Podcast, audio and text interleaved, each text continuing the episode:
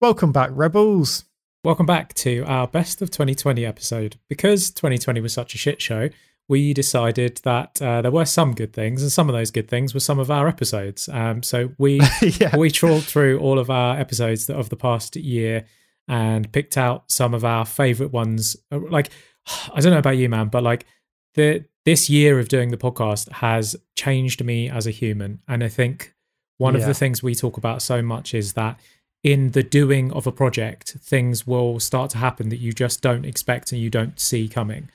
If you'd said to you and me 2 years ago when we first started this podcast that you guys will be doing a solo episode together, we never would have pictured that. I mean, you were just the producer. Yeah. I was going to be the presenter. You were just going to chip in every now and then, but we've sort of become this symbiotic where we flow off of each other and we work really well together. This co-host situation, we wouldn't have seen any of that coming. And just the impact that it's had on my life in terms of how I make business decisions, how I make creative decisions through learnings of people that I've listened to on this podcast has been just transformational for me. Yeah, I think it's really interesting, like thinking back to the start of season 2 and like where we were in the world at that time and how we got offered to do a talk at a university, and they were like, because the ones we'd done previously were normally about kind of 90 minutes, like a 2-hour thing max.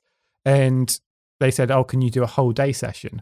And we were like, oh, can we? God, that's like, to speak for 10 hours, like is a long amount of time. Can we actually do that? And I remember like we panicked a bit and said, okay, well, let's just calm down and break this all down into all the different things that we talk about. And we're like, as having post-it notes all over the desk, I've been like, okay, we can talk about that for 15 minutes. We can talk about that for 15 minutes. And we had this like huge load of post-it notes by the end of it of things we could confidently talk about, each of these post-it notes for 15 minutes. And we were like, if we can do that, we'll just about make it through this day. And then when the actual day happened, I think we only got through about half of our post-it notes, because as you're talking and because we've now got this really good kind of dynamic between the two of us where we can throw backwards and forwards and you remember different anecdotes that happened. And I was like, wow, we could actually do a full second day on this. And I think that was a really good confidence boost, because we put ourselves hugely out of our comfort zone there. Like something we'd never done before in front of a crowd of paying people. It's just like, that's the time, like, doesn't seem like the time to test to see if you can do something, but we threw ourselves into it and it worked so well. Yeah, it's interesting that we've been business partners for 10 years, but it's only through throwing ourselves into this that has really developed, which is interesting, because if you think how many business partners there are across the planet that haven't done that and haven't got to that stage where they can back and forth and sort of read each other like a book. And I would say that we have got to know each other so much better through doing this podcast, even though we've known each other like really, really well for the past 10 years. So that is another crazy side effect of the podcast that we didn't see coming. It's interesting, actually, we're talking about this now, because something I'm going to talk about later with one of my favorite episodes is how, when you first start a business, how important it is to start working out who the other person is. And I think if anyone's starting a business now, like, and you're with another person, just do a podcast episode with each other. Even if the world never sees it, just to be able to sit down and properly interview that other person, ask all the different questions. You'll find out stuff that you never knew before. Because like when I interviewed you the other week, I found out stuff that I didn't know before. And I was like, when I was writing questions, I was like, surely I'm going to know the answer to all of these. And then started to think, actually, we've known each other for 10, 11 years. And there's still things that I don't know. It's like when you go to someone, what's your significant other? What's their eye color? And they'll be like, fuck. And that's the person that they're in love with and that they live with every day, and they don't actually know what color their eyes are, or what their favorite food is, or what their favorite movie would be. We've spoken to so many amazing people this year, but my first pick is, this will come as no surprise to you, our hero, Daniel Priestley. Yeah, it was so great to talk to Daniel. I remember when one of my friends first showed me his book, like years ago now. I think it was one of the first business books that I ever read all the way through that was just about business. And I was like, wow, there's so much great information in this. And then when it actually came to like sitting down and talking to him, I was like, wow, okay, this guy knows everything.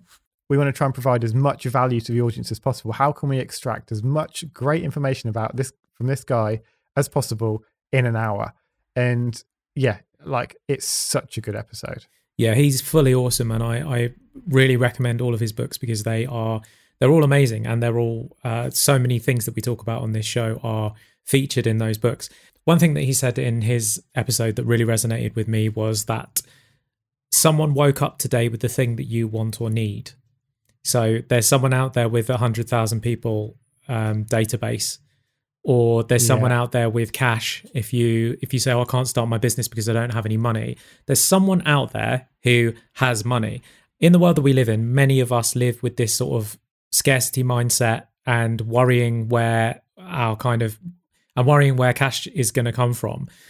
When you realize how much cash there is actually out there, and that there are people that don't know what to spend it on, then it's just a game of finding out who those people are, getting in front of them. And maybe that's a 3-year journey, maybe it's a 5-year journey, but there is someone who can make your dreams come true on this planet, and just finding those people. It sounds ridiculously simple when you put it like that, but I kind of think it is that simple. I think it is. And I think Daniel's really shown how simple it can be, because he moved from Australia to London.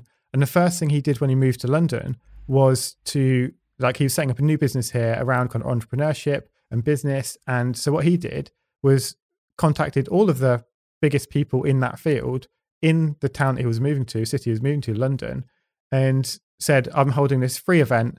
It's going to be like free food, free drinks. We're going to have loads of great people all in your field come together. Come along. And then lots of these people turned up, kind of were at this event. Everyone got to network with each other. And then at the end of it, like following that, he then chased up with every single person and built relationships with the exact people that he needed to speak to.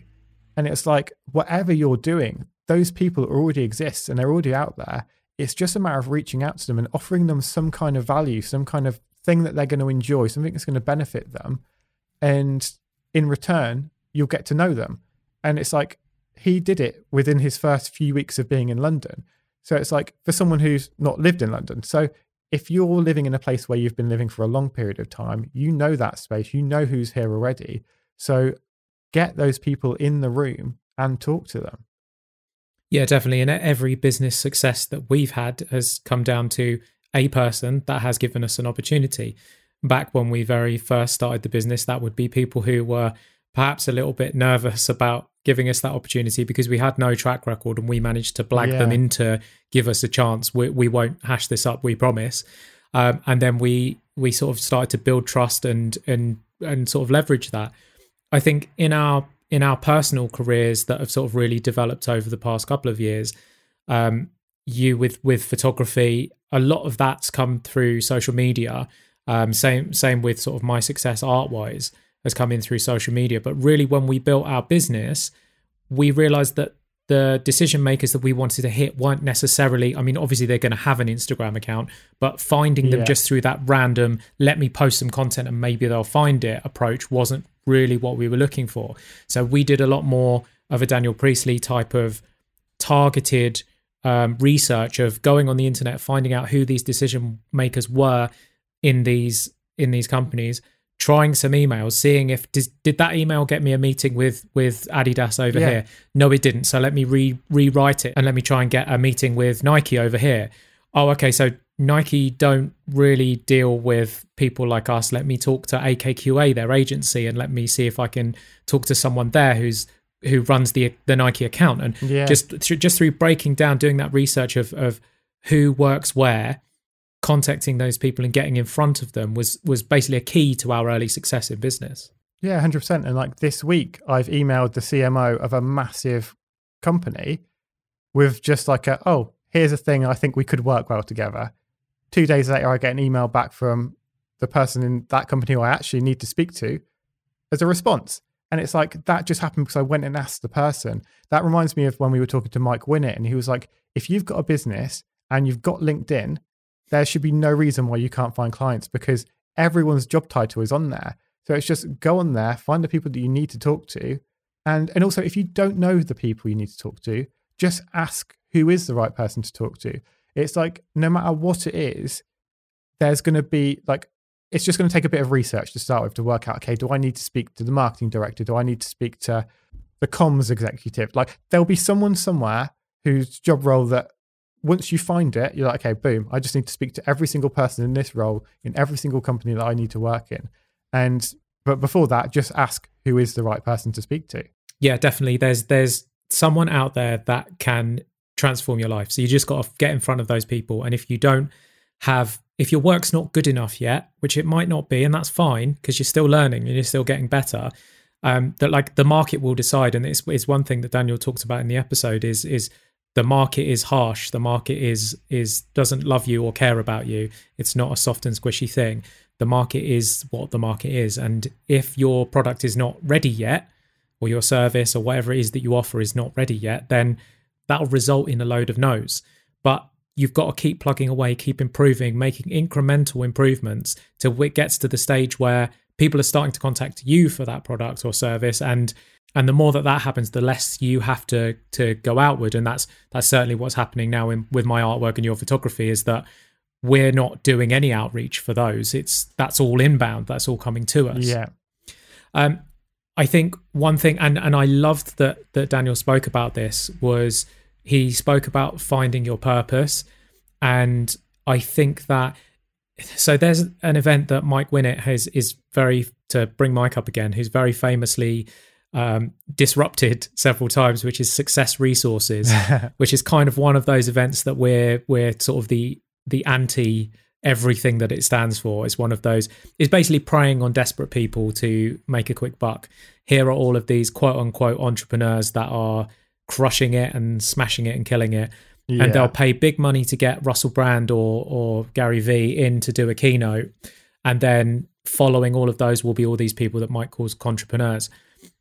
Daniel Priestley regularly attends events like those. And overwhelmingly, it's always... I've seen all of the reviews online of Success Resources, and they go, oh, this person was trying to get me to buy his ebook, this person was trying to get me to sign up to their course. Yeah. And it's all hot air. There was this one guy though, Daniel Priestley, who seemed to have like just genuine good energy, who was offering something of value. That really comes across when Daniel talks about finding your purpose beyond money.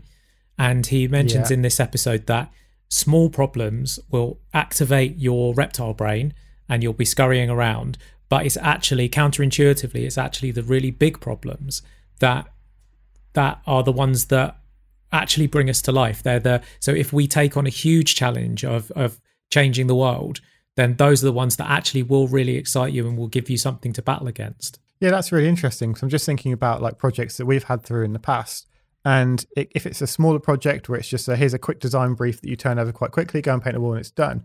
But I really like the ones where you get a really big brief come in and then we all sit together as a team and then start to really dig down and try and like work out, oh, we could do this. And then someone will have an idea and that will kind of flip into something else. And it's those things where the problem, is bigger than just something that's simple. You don't know the answer to it yet. I think that's when it gets really interesting. When someone comes to you and you know the answer, it's like, oh, it's just going to take my time to do that. Whereas it's when something you've got to work out and learn on the go, especially if you can do that with other people as well, that's when the real magic happens. And I feel like that's when work gets really fun. Yeah. And I spoke about it at the beginning of this episode, but I really feel like I've started to find my purpose. And I wish I could go back and interview me like 6 years ago or 3 years ago and go, what's your purpose? And just to see what I would have said. But because it really feels like it's coming to the forefront. And I would thank the podcast for maybe more clearly showing me this future and showing me like, actually your purpose here is to help a bunch of people and actually really, really impact and change some lives. Like I got a DM today from someone who said they were in tears after listening to my episode. I hopefully it wasn't just tears because it was so bad, but like, couldn't turn it off. But like genuinely a lovely message from someone who was literally like, this really touched me. And I was just like, fuck, this is just me speaking words into a microphone, but that's having an effect on people. And he was talking about how he struggles with his consistency and he knows that he knows that only he is to blame for that. And I'm just like, fuck, if I can. And the other thing that came across in my episode was that people think I swear too much. So I'm doing it again because I'm getting passionate. I'm really going to try and work on that. I'm really going to try to tone it down. So gosh, just if I can unlock that in someone that they go, I am now going to be more focused and I'm going to stop making these, I was going to say bullshit, these baloney excuses then that for me is absolutely magic. And that starts to make me feel like I am finding my purpose of helping people do that. And that is so so amazing. So yeah, on that topic, I'm going to segue nicely into my first pick of the year, which is Charlie Dark. That episode was just absolutely amazing, so inspiring. And I think one thing that he said that really, really resonated with me, he runs a running crew called Run Dem Crew. And you would kind of think, well, what is the point of a running crew? You would think, surely to run. But he said, Run Dem Crew is not about running. It's about the community. It's about the people and bringing people together. And it's really interesting because it's like 2020 has been a really weird year where people haven't been able to come together, haven't been able to run together. But because he's built a community and not just a running club, it's continued and it's flourished. And it's just created such a magical thing rather than just these people run together. It's like these people are connected. These people are a community. Yeah, it's one of those questions that gets asked a lot, isn't it? Is how do you create a community?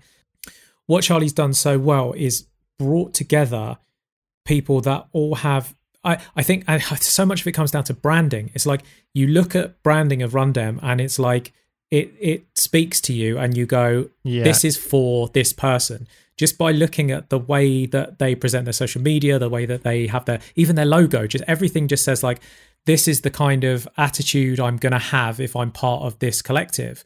And it's sort of an aspirational thing of like, I look at it and I'm like, I have no interest in running, dude. Like, honestly, I can't imagine anything worse. But I look at Run Dem, I'm like, I'd like to be part of that. It's like, that's what they're so good at, is just communicating that this is who this is for.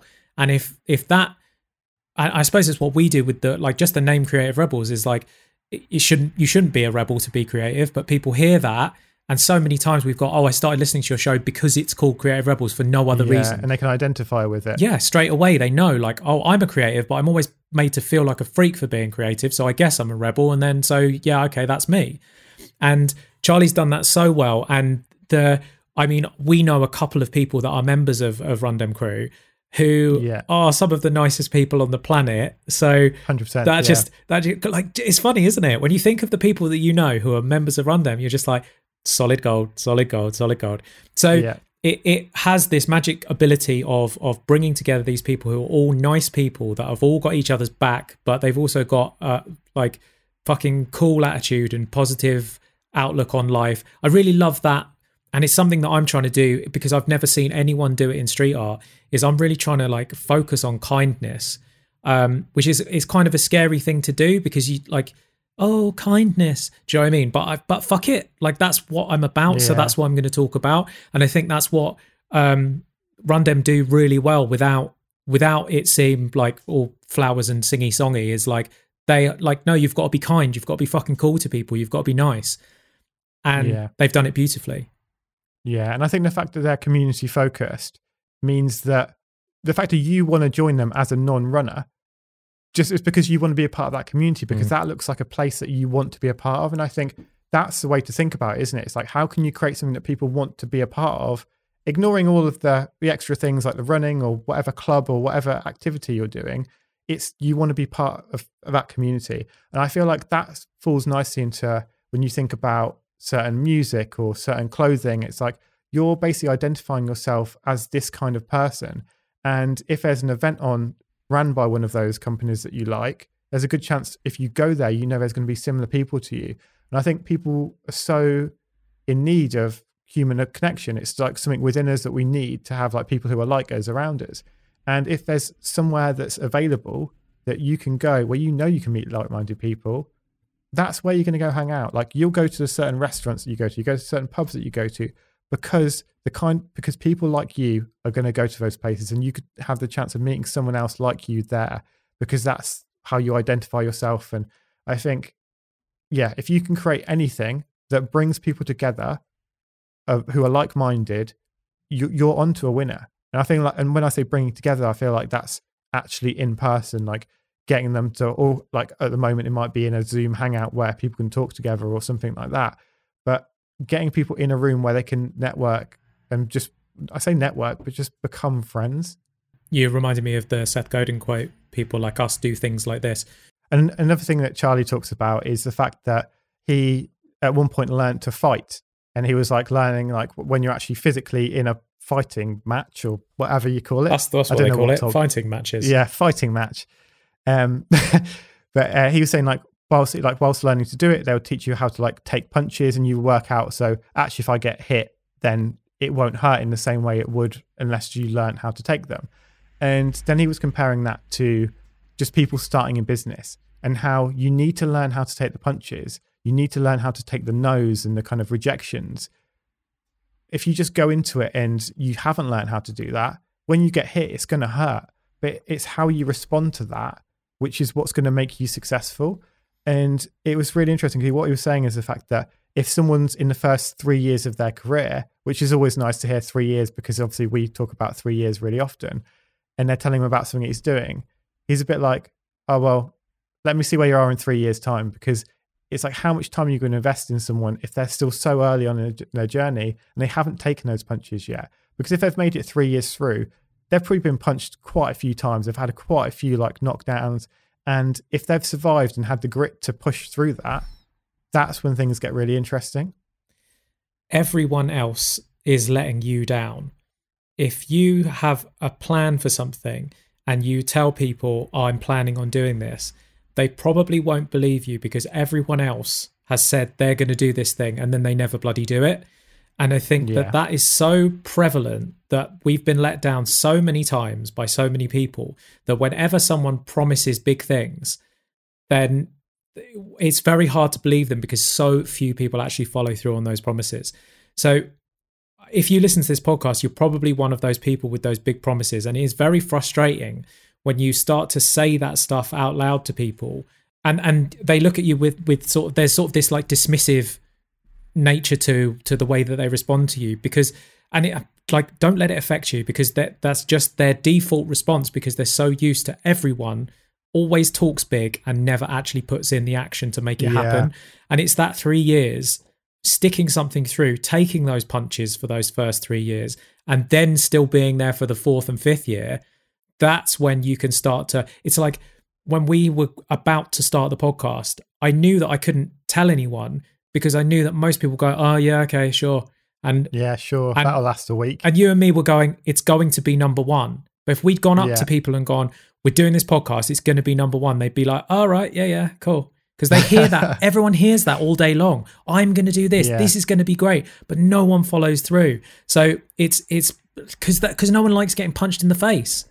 So, and then they quit. They get that first negative thing and then they stop. I mean, if you think about the punches that we've had in the face, like legit, through God, those early years, literally as well.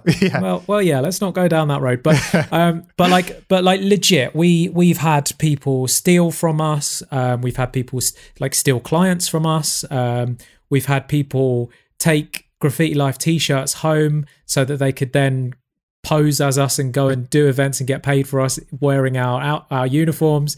We've had clients that have not paid us for stuff, like just so many punches. Yeah, it's mad. And it's really funny actually, because whilst kind of like looking back over this year and like listening through to these previous episodes, and he mentioned this 3 year thing, I've just remembered actually someone reached out to me 2 or 3 months ago asking to be a guest on the podcast. And they were telling me like all these great things they had planned. They'd just started this business. And I was like, come back to me in 3 years time and show me how well you've done, and then you can come on the show. Mm. And it's funny because it's like, that was way before I even like kind of listened back to this episode, but it is true. It's like, show me you can actually do it, and then I'll spend my time to make that possible. Yeah, the power of being asked as opposed to asking is absolutely huge. So what I've done with my artwork is like, I'm not asking anyone for anything. I'm just going to keep making the work until they start asking me. And because as soon as they ask you, the power is then all in your hands. Oh my God, that like links so perfectly to something that Charlie Dark said in that episode as well, because he said, everyone's asking for people's time instead of people's attention.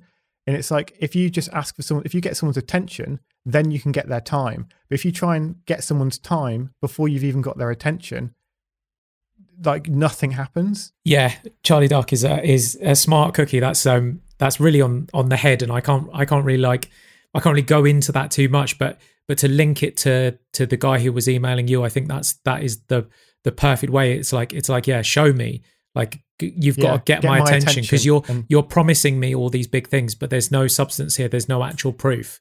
So, and if I was to receive that email, if I was to contact someone like Tim Ferriss now, and he would go, okay, well, you're doing great, but you're not Tim Ferriss level yet. Come back to me in 3 years. I would love that. I'd just be like, because that to me is like, it's time to prove myself. Yeah. Yeah. I love having to prove myself. I feel like my whole career, my whole life, like being at school, I was like having to prove myself. Like, I've always felt like I'm having to prove myself, and I kind of thrive under that pressure. So take those knockbacks that you're inevitably going to get. Like, take that in a positive way of like, even if they're a dick to you, it's like Cindy Gallop said, I'll fucking well show you. Like, that has to be your mantra. Yeah. I'll fucking well show you. I'll fucking well show you. And then you just put that in like, that drives every action that you do. I'm going to show them. I'm going to fucking show them. It might take 10 years, but I will show them. Yeah. Be so good they can't ignore you. Yeah. I think that's one of my favorite mantras for life is be so good they can't ignore you. It's you're not relying on anyone else but yourself to get yourself to the stage, and then all of the good things come. So moving on to my second pick, it is the fabulous Rebecca Seal. And so good. This was one of those ones where it was like, I don't think I got to hardly any of my questions that I had written down, because we just got lost in a chat. I think we kind of sat down in our podcast studio, God rest its soul, and just started having this conversation. And she was just talking about some things we were really interested in. And then I think I'd pressed record previously, and I was like, let's just keep going, because everything she's saying is so fascinating that we could literally talk to her for about 10 hours about it. So yeah, we were talking to Rebecca when she was writing and researching her book Solo, which is actually out now. So go and grab a copy of that. But she was actually saying that hunter-gatherers used to work for 15 hours a week, and then they would spend the rest of their time being creative and socializing and being around the tribe and singing and making music. Just sounds like a dream, working 15 hours a week, and that was it. Well, I suppose we probably work 15 hours a week and we're creative and we're doing things we love the rest of the time. I think it's like, if you heard that and you were like, oh, that sounds good, you need to fucking sort your life out. Like, there needs to be something there where you aim as hard as you can to make sure that that's a realistic opportunity. Like, whatever you're doing is completely possible, and you just need to make it happen. Yeah. So you make the 15 hours the working on the business side of things. So doing your tax return and doing your social media and doing all of that stuff. And then reaching out to people, networking, like dropping those emails, finding the people to talk to. That's your 15 hours. And then the other time is just cracking on with the creativity. Yeah. And so then reframing that in your brain from being work to, this is my creative time, and my creative time is work, but let's not think about it as work. And then once your work is able to fall into that slot of being, that is your time that you are creative, then yeah, that does sound like the magic formula, doesn't it? It does sound like the perfect human existence. Because we have such a negative thought about the word work. I feel like most people, if you said, do you like work? They would say, no, I don't like it. But if you said to them, do you enjoy doing your hobby or doing what you're passionate about? They would say yes. And actually, those two things can be the same thing. It's just you associate work as being a negative when it doesn't have to be. Yeah, I think I always say I love work, and I love working hard, and I love hard working. But that doesn't mean that I do spreadsheets all day, because then I wouldn't love working hard. I love working on what I find really fun. And there was a lot of chat in this episode about sort of getting in touch with how you feel about work and reframing it for yourself, which I think is really important. Yeah. Another thing that she touched on was her the kind of journaling and writing down what she wanted to do with her career and her life and her goals and everything like that. One of the things that she wrote down that really sort of resonated with me was, I write books that are my idea, was one of the things that she'd written down. So for years she was creating books that were other people's ideas. They were obviously written by her, so they've got her unique style and everything, and they were amazing and they sold well, and they were her career for sort of 15 years. But what she really wanted to do was write a book that was her idea, and then it happened.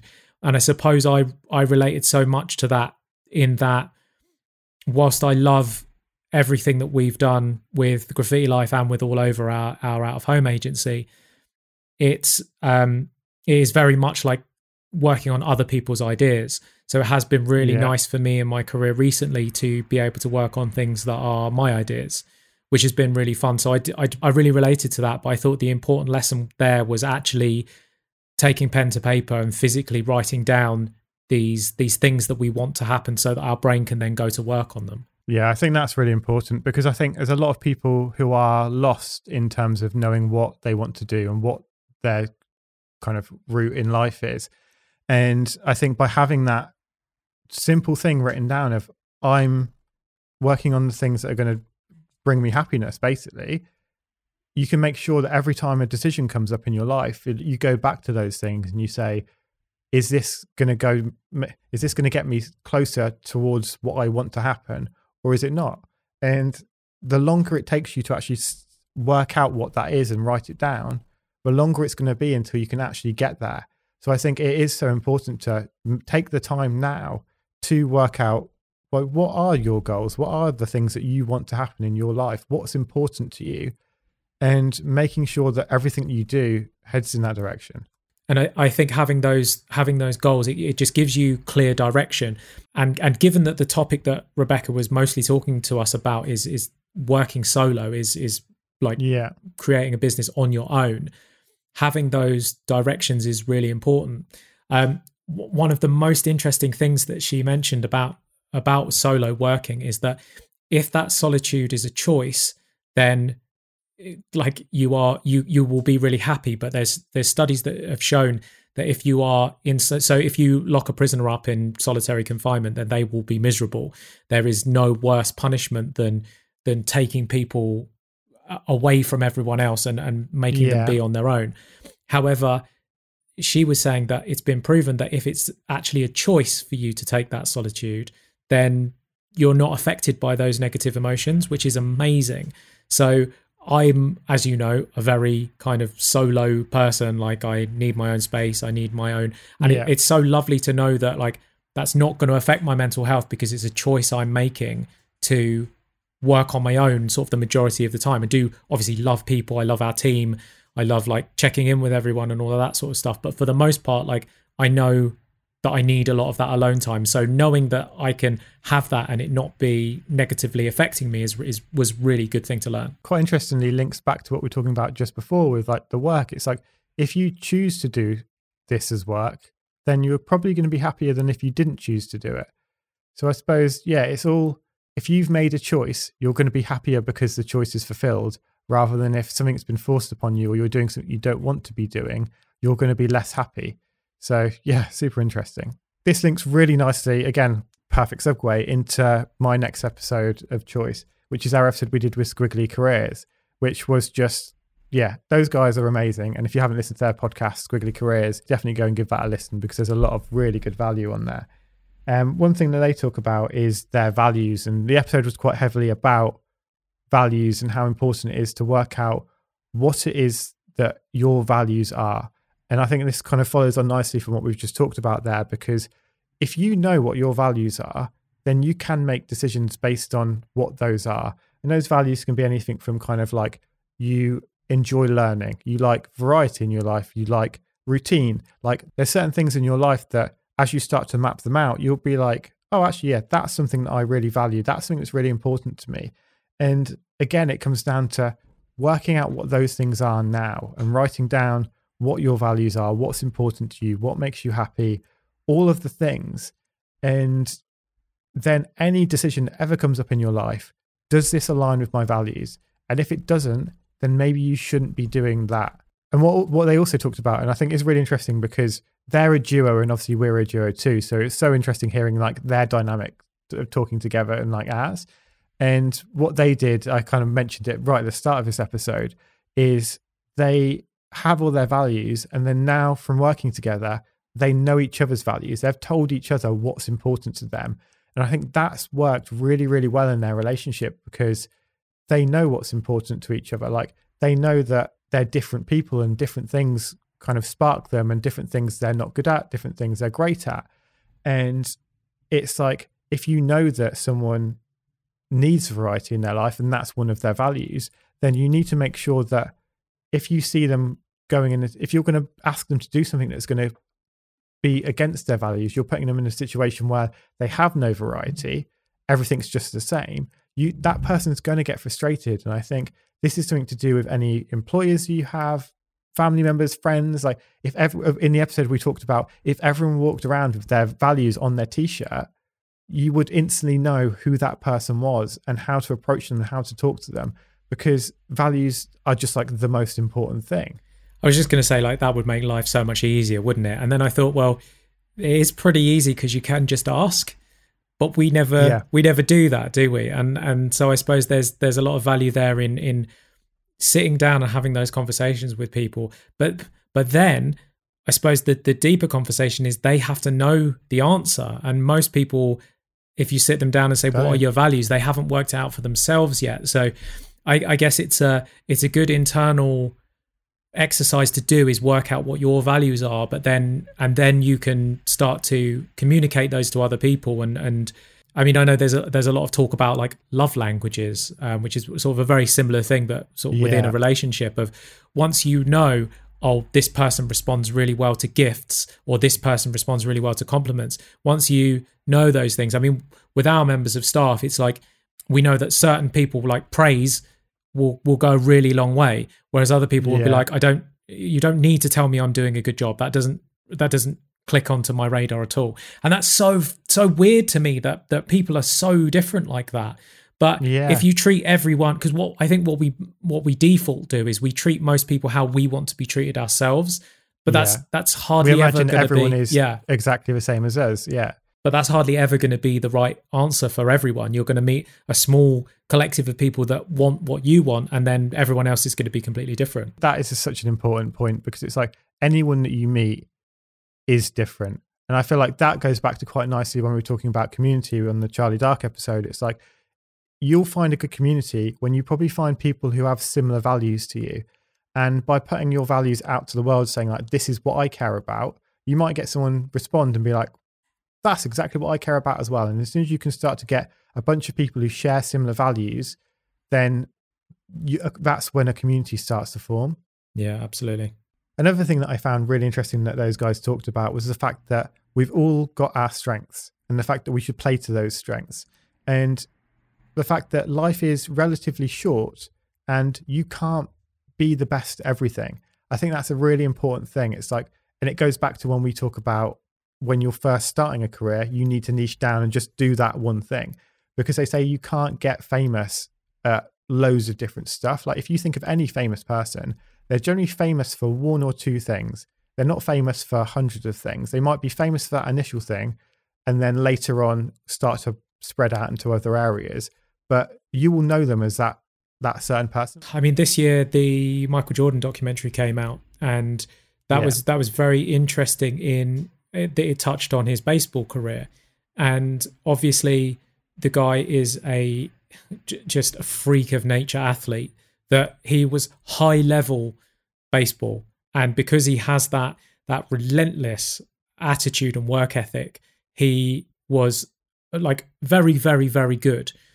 But he wasn't the Michael Jordan basketball player, and he went back to basketball and he doubled down, and that was like, that's where his strength lay, and that's what he built his career on. And it is really funny that there is always that little blip of the baseball that kind of, it's so funny that exists, that was the thing. Yeah, like I remember watching there's a documentary on Allen Iverson, who's also a basketball player, and like he was one of my favorites when I was growing up. And he used to play American football. So when he was growing up in college, like he was always like a American football player, and was like the best, kind of had like wanted to go into the NFL.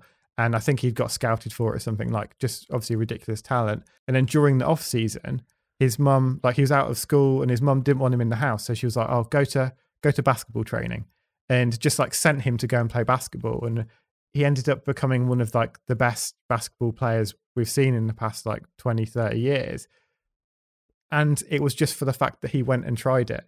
Like he never would have done that unless his mum was like, I don't want you in the house. Go out and play basketball. It just shows that if you're still a bit lost and you don't really know what the thing is that you're going to get insanely successful at, it can just be like going to try something that you haven't done before can change your life completely. The important thing is to get good at one thing first, and then you can try the other things after. It's like you and I have established careers as, if you want to use the word entrepreneurs, but like creative businesses. We've done it, we've earned our chops, and through trying podcasting, we might have hated it after 6 months and given up, but we happened to fall in love with it.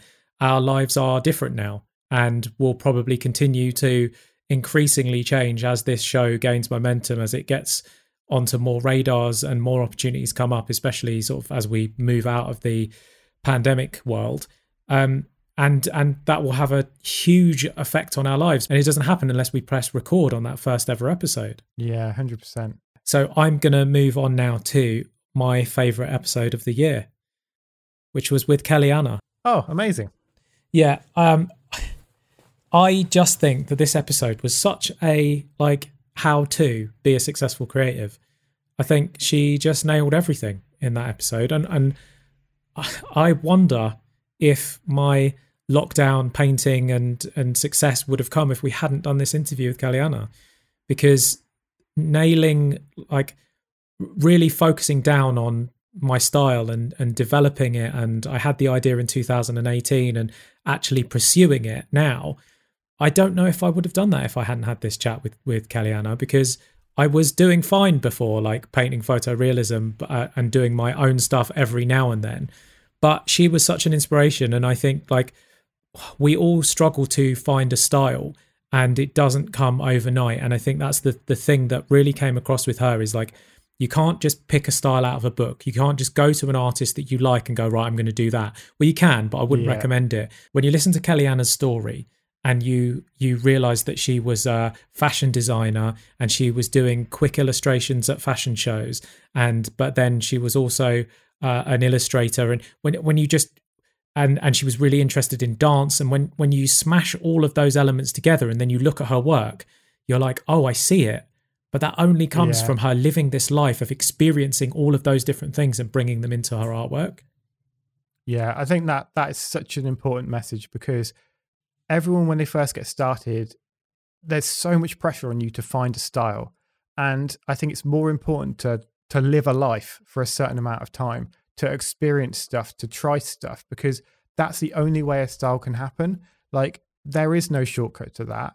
It is a matter of trying things, learning, developing, getting better over time. And your style might change. And I think that's a great thing about styles. They do change over time.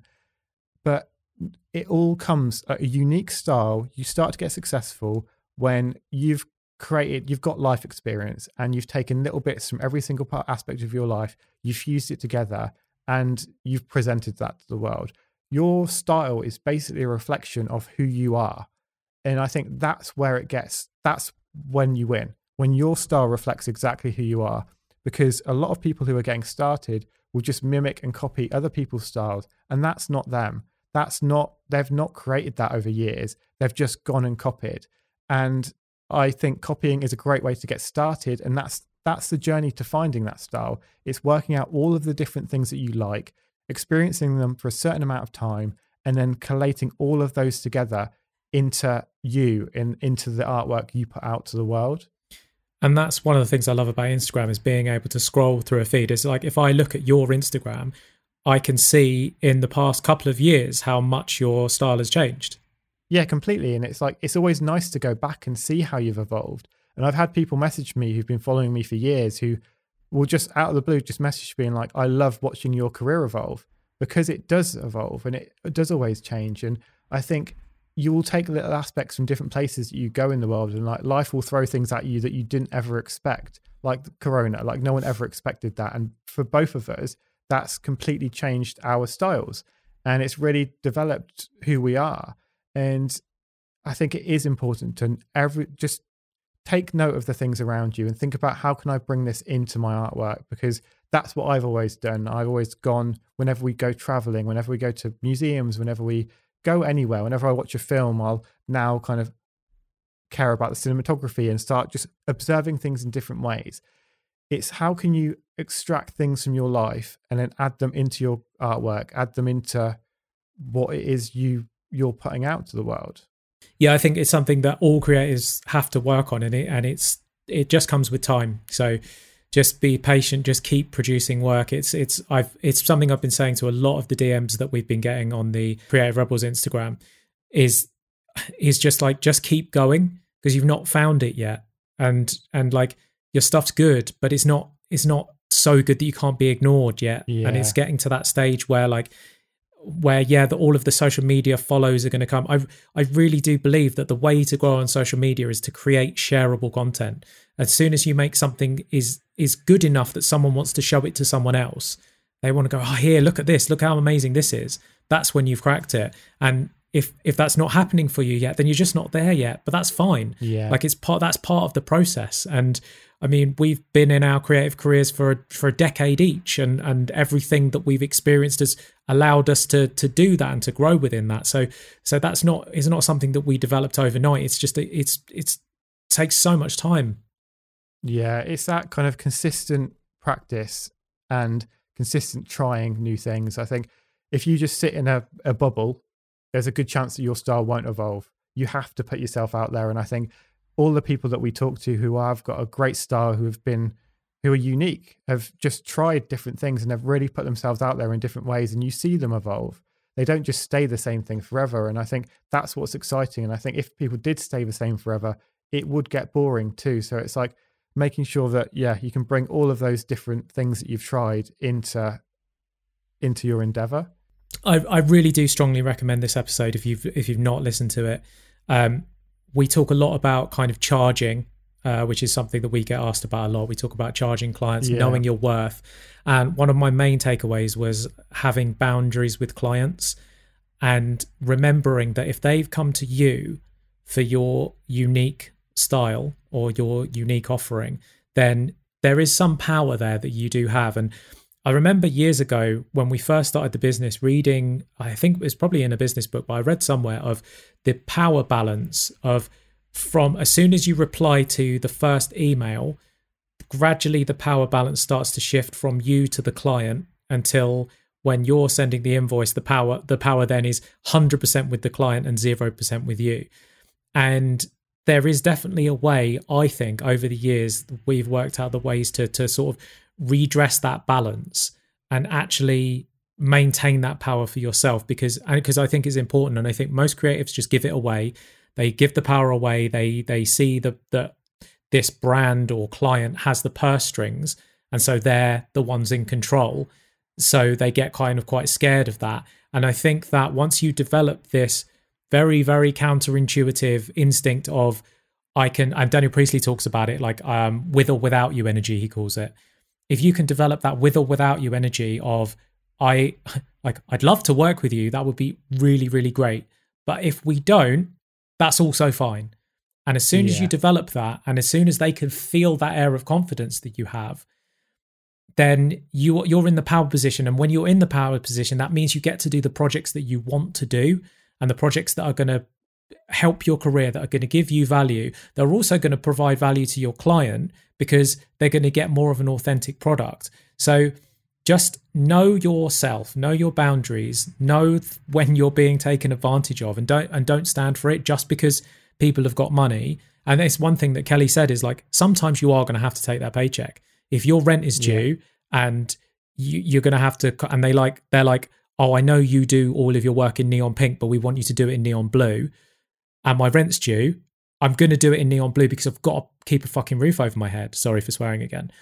But like but if I don't have my rent due, I'm going to say, no, I don't make neon blue work at the moment. So your job is not for me, but thank you so much for thinking for me. I think one thing to think about as well is the fact that people who are earlier on in their journey might need to get punched a few times, might need to make those mistakes to actually learn what feels right and build that confidence, because we've kind of developed that now, and it's kind of easy for us to go into a situation with that confidence to say, like, this can happen, this can not, because we have that level of experience knowing that this is how things feel based on how they happened before. And what I don't want anyone to do is be scared of those. Like, you've got to realize that in your career, you need to get punched in the face a few times, so you realize what, like, how to deal with that. So don't be scared to go out. If you think, oh, I'm not sure whether to say yes to this, you have to say no to it. Maybe just say yes to it for now, because even if you come out worse off, you'll learn something from that. And I think it's always important to take the punches a few times, because that will toughen you up and that will make you more resilient, like, going forward. Yeah, so for me, it was really difficult to nail down just 3 episodes. But obviously, we didn't want this podcast to be 6 hours long, reviewing every single talk that we've done this year. But I really do think that Kelly Anna was my favourite episode this year. So big shouts to that episode. If you've not listened to it, go and check it out. Cool. So my favourite episode of the year was with Lindsay Adler, who's a photographer who I've followed for a long time now, and it was one of the ones that I did on my own. So it was kind of like a personal journey on, like, building that confidence at the same time as just talking to someone who just knows her shit. Like, she is so on it when it comes to building a creative career. Like, she basically started her first photography business when she was 15 and has kind of been in business for 20 years. And she's only as old as we are, which is just seems crazy to me. But yeah, she just had so much great advice in that episode. And I think one thing that really resonated with me is how you kind of start to build a career. And I feel like this goes quite nicely about what we were just talking about, style, because she talks about how when you first get started, you'll get picked for your style. As a creative, you're going to get picked because someone spots something unique about you. And that just shows how important it is to start developing your style and start to putting out things that are unique, because if someone's there in a creative agency looking for someone to work with, they're always going to be looking for something a bit different, a bit unique, or something that's on trend. It's that aesthetic that's going to stand out to them. And so when you're getting started, style is the most important thing. Like, find a way to stand out, because as your career goes on, people won't then employ you for your style. They're going to employ you because they know that you can get the job done. If they can come to you with another brief, you're going to be like, yes, I can do that. Building your style till it gets you to a level where you've got a business. And then from there, that's when you can start to grow it into a really full career, because people are going to know that they can trust you to produce content. And I think it's interesting looking at our businesses, how our style was probably just the fact that we were painting outdoor advertising on walls. Like, that's what was different there. And it's as soon as they know that you can do that well, then they start to trust you with other things. And I think that's when good client relationships start to happen and a career evolves. Yeah, it makes me think about something Seth Godin talks about in his new book, which is if you're a client and you want a service and you go to Fiverr, everyone on Fiverr is saying, you want something that can be done by anyone, I am anyone. And I found that really interesting. Whereas if a client comes to you, because they're not looking on Fiverr to just find the cheapest price, they're looking for specifically you for your style. Then all of a sudden, I want you. Well, that means there's only one of me. That then puts you, as we spoke about, like the power position, that then puts you in the power position because there is only one of you.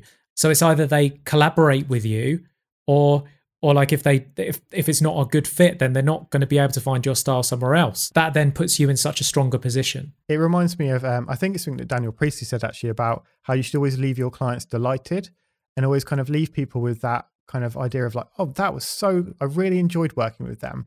Because if you've got in there with your style, you can delight them. They're going to keep coming back, and you only need so many big clients to sustain your whole career.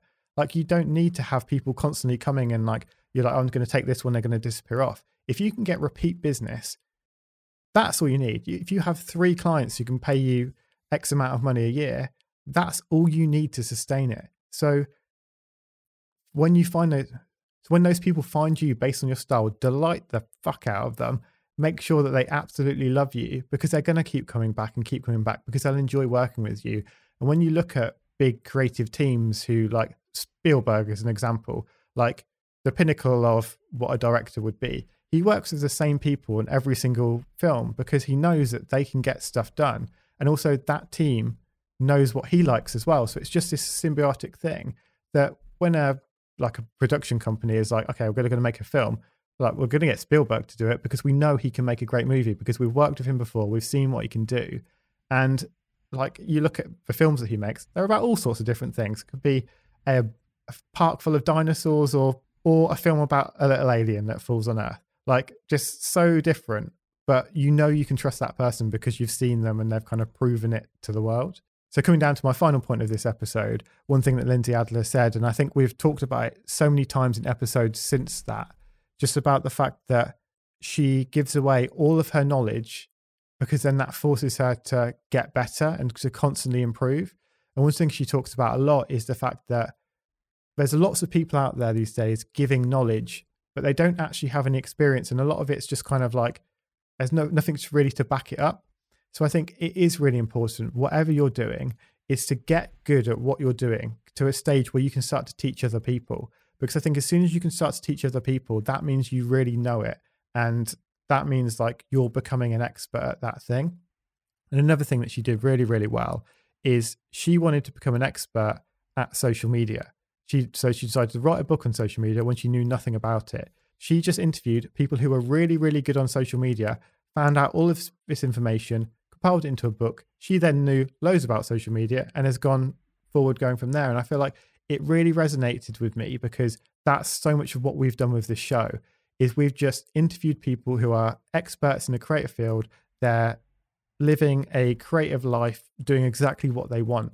And we're learning from these people all the time. And it's like, I feel like so much of our journey over the past 2 years has been because we've been in the rooms with the people that we need to find out from. So it's like, if you want to learn something, maybe set yourself the target of having a podcast about that, writing a book about it, something that's going to get you in the room with absolute experts to learn from. And it's something that most people wouldn't do. I think most people wouldn't go and spend all of that time to write a book about something that they don't know anything about. It's like, that's such a huge commitment. But if you do make that commitment, you do put that time in, then you're going to get the rewards from it. It's definitely the ethos of this show has always been for us to give to the audience. And we know that 1% of our listeners will end up working with us in some way. They'll employ us through one of our companies. They'll get some artwork. They'll get some photos. They will support us on Patreon, or they will sponsor the show in some way, and that's enough to keep the show going. But we don't ask for that. It's just we give the value, we give the value, and as long as we keep doing that, because that's what we love to do, eventually those opportunities do come, because enough people that are in the position to give us those opportunities are listening. So, and that just comes through making shareable content, making a show that people actually want to listen to. And I feel like as well, giving out all of your value, like there's nothing on this show that we don't talk about. There's no secrets that we're hiding back from you. There's no there's nothing in the background that we're not just like, everything that we learn as we're going along, we'll tell you exactly as it happens. And that just then forces us, like, we need to create a show every week. We need to create content. So it just means that we're constantly learning. We're constantly like growing as people, because we're forcing everything out that we already have. So that's why we continue to listen to so many audiobooks, why we continue to get great guests on, because we're always learning and there's always room to grow. And I think it's so nice thinking like, well, how is the next 3, 5, 10 years going to look? Because we're going to be in such a different place there compared to where we are now. We've already grown so much in the past 2 years. Like, it's exciting to think like we're going to look back on ourselves now and be like, you knew nothing. Yeah, it's super, super exciting. This year we've committed to writing a book, and again, it's like, we're not going to hold back anything on the episodes and say, oh, you've got to buy the book to find that out.